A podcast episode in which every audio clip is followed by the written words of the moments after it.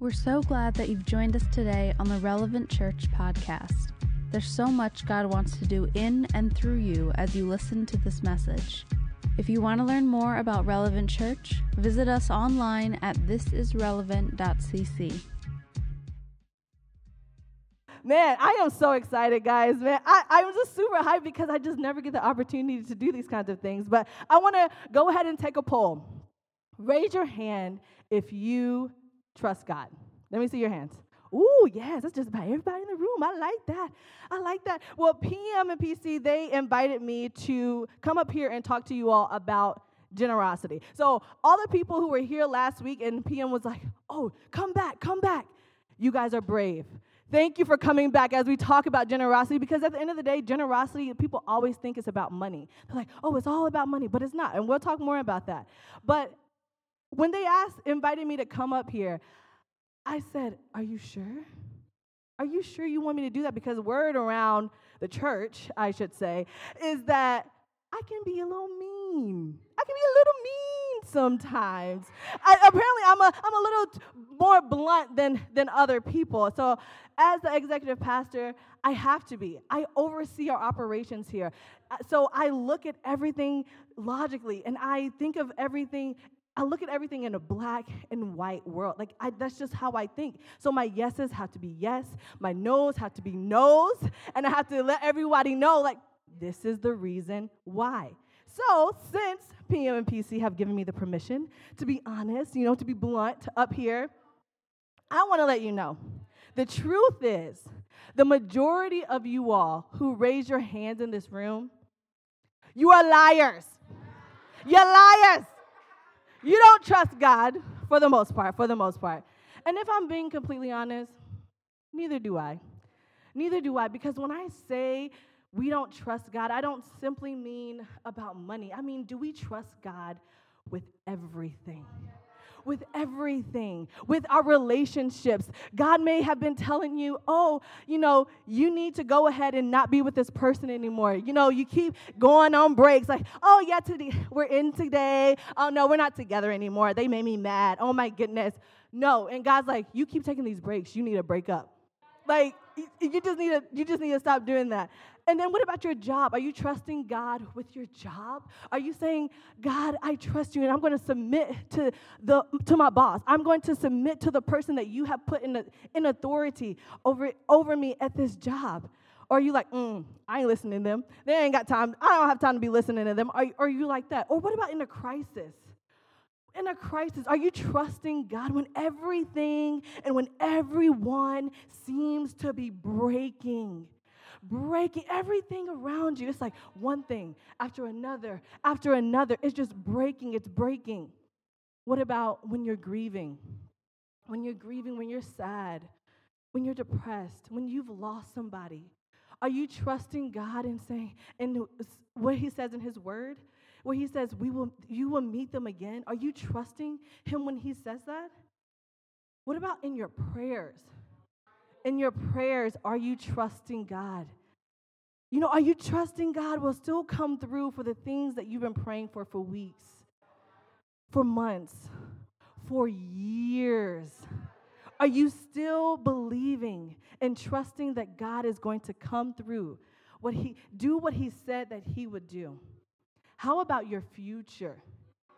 Your future. And see, that's my biggest one right there. I'm going to be completely honest. I do not, do not like to think about my future because I'm afraid of the unknown. I don't, I don't know what's going to happen because the main thing is what if it includes me failing? What if I'm going to fail? I remember this one time, guys. I was coming to the end of my uh, big girl job. I call it a big girl job because I was, um, I had to fill out an application, I had to do a lovely interview, I had to send in my reel, and the salary. When you look at those numbers eh, from working at, you know, your job in high school compared to now, I was like, oh, this is big girl money. I like this. I like this. So I was coming to an end of my contract here, and I was in my regroup. Shout out to my regroup, my very first one. And when I was there, I was like telling them, I was crying. I was crying my eyes out, guys. And I was just like, what? What am I supposed to do? What am I supposed to do? And when I was crying, how many of you guys know Viola Davis? And when she gets in those scenes and she starts crying and the snot just running all down her nose, that was me. I was like, I don't know what to do. Oh, I just don't know what to do. That was me. That was me. Because of the simple fact that I didn't know if I should stay here in this area in South Bend where I fell in love with God again. It was beautiful. The relationships that I created here at Relevant Church, it was unlike anything that I've experienced anywhere else. It was amazing. Or am I supposed to go and be off in Ohio, in New Mexico for a, a job there to have an, a different type of experience? God, what am I supposed to do? I was afraid of uncertainty. I realized that I wasn't trusting God at the end of the day. I was trying to do it in my own strength. So, why didn't I trust God? Because I didn't think that He was going to take care of me. I didn't believe that whichever way I went, whether I stayed or whether I went, that His plans for me were good. They were hopeful. Because God's promise to us, if we read in Jeremiah 29 11, it says, For I know the plans I have for you, declares the Lord plans for welfare and not for evil, to give you hope and a future we do not trust God because if we were to actually trust Him, we would be giving up control, surrendering to His plans, placing our faith in an unseen, omnipotent God whose ways, whose ways may not be aligned with ours, but or understanding, but His ways and thoughts are bigger than ours. They're bigger than ours. And so that brings me to the text that Pastor Muta brought up um, last week, and that is Proverbs 11 24 through 25. If you have your Bibles, I encourage you to turn to it, underline it, so that you can remember it for the rest of this week.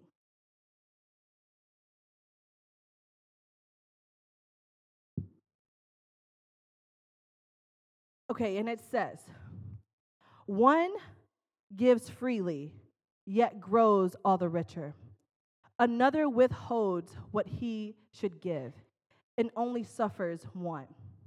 Whoever brings blessing will be enriched, and one who waters will himself be watered.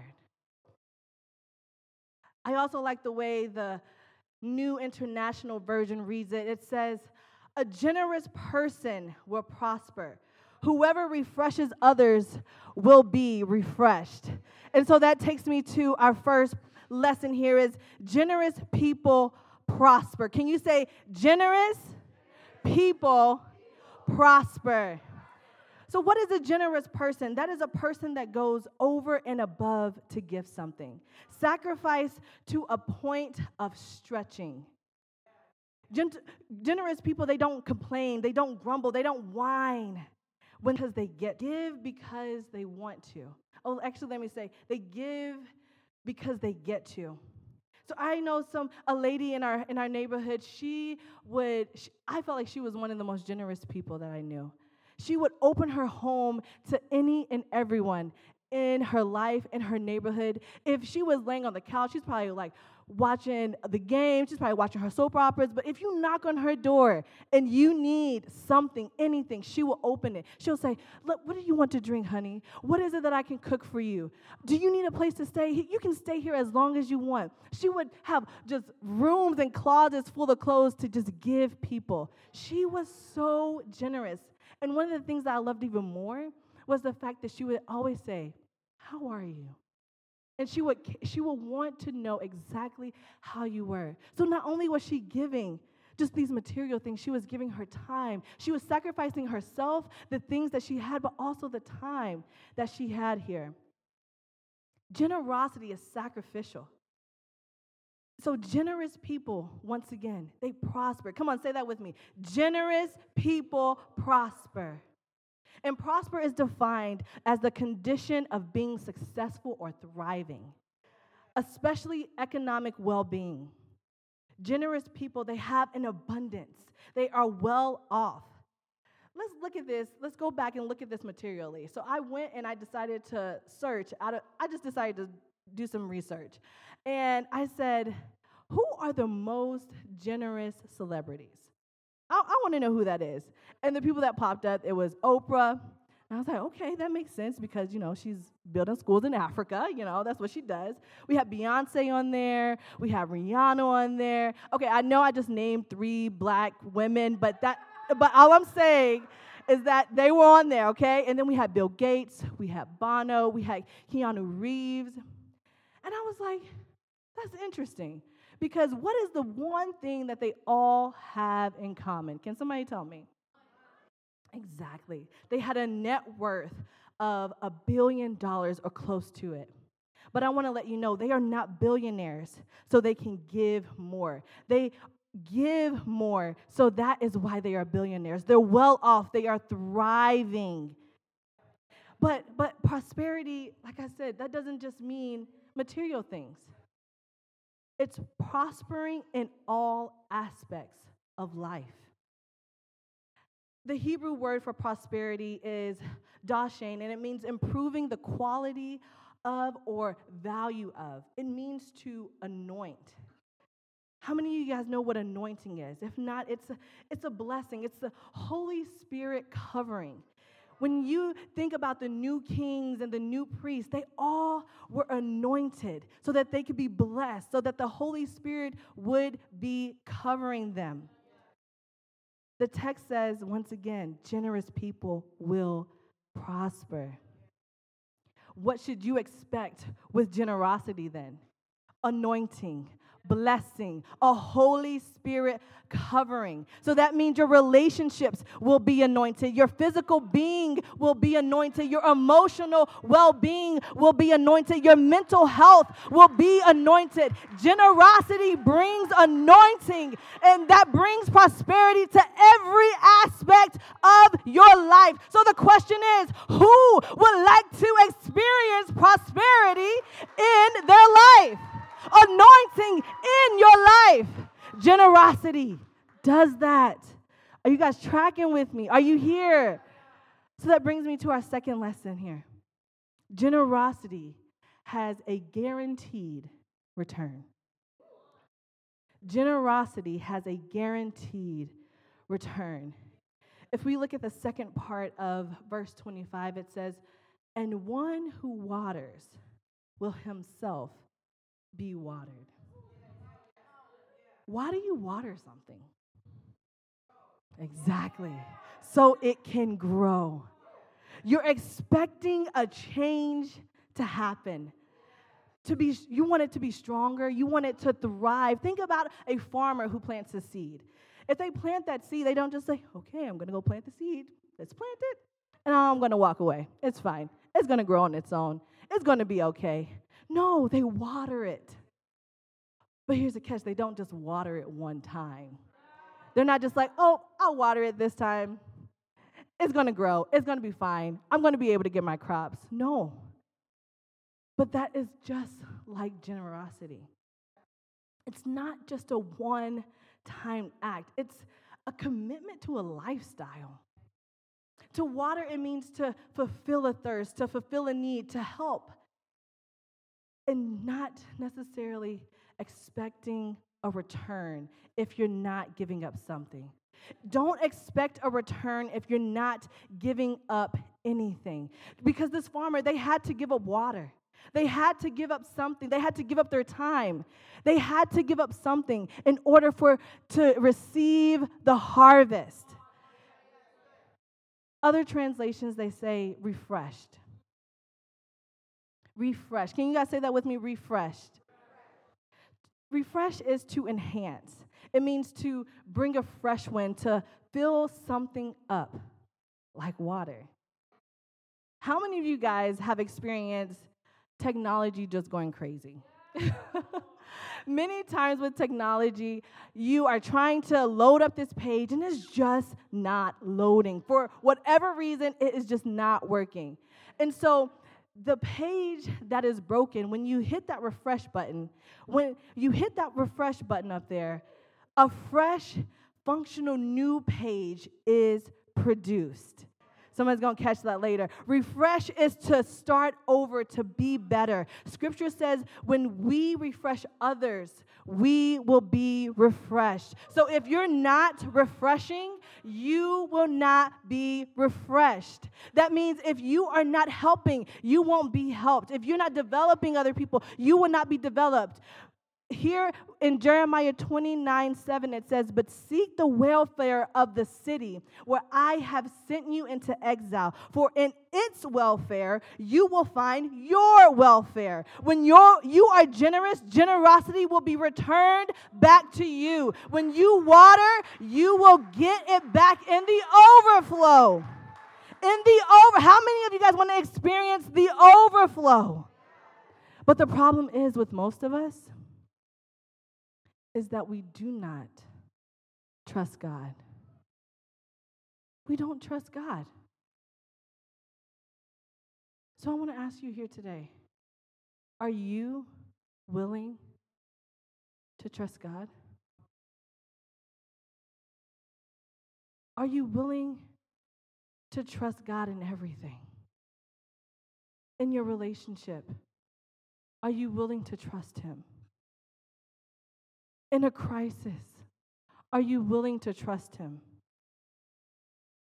In your finances, are you willing to trust Him? When we are not living with generosity in our finances, it's more than simply the fear of losing. It says that we don't believe God is capable of staying true to His word. So I ask you again are you willing to trust God? Because God wants to give you more. But you have to be willing to trust Him first. God wants to give you more joy, more resources, but you have to trust Him to let go of a portion of what you have. Be generous and you will prosper. So, this is not a prosperity message, it's a kingdom principle. Do you want to prosper? Do you want to be refreshed? Trust God. Trust Him today. Thank you again for joining us on the Relevant Church podcast. If this message has been impactful to you, let us know by sending an email to hello at thisisrelevant.cc. If God is impacting your life through this ministry, join us in reaching others by investing at giving.thisisrelevant.cc. Don't forget to subscribe to our podcast for more messages like this one.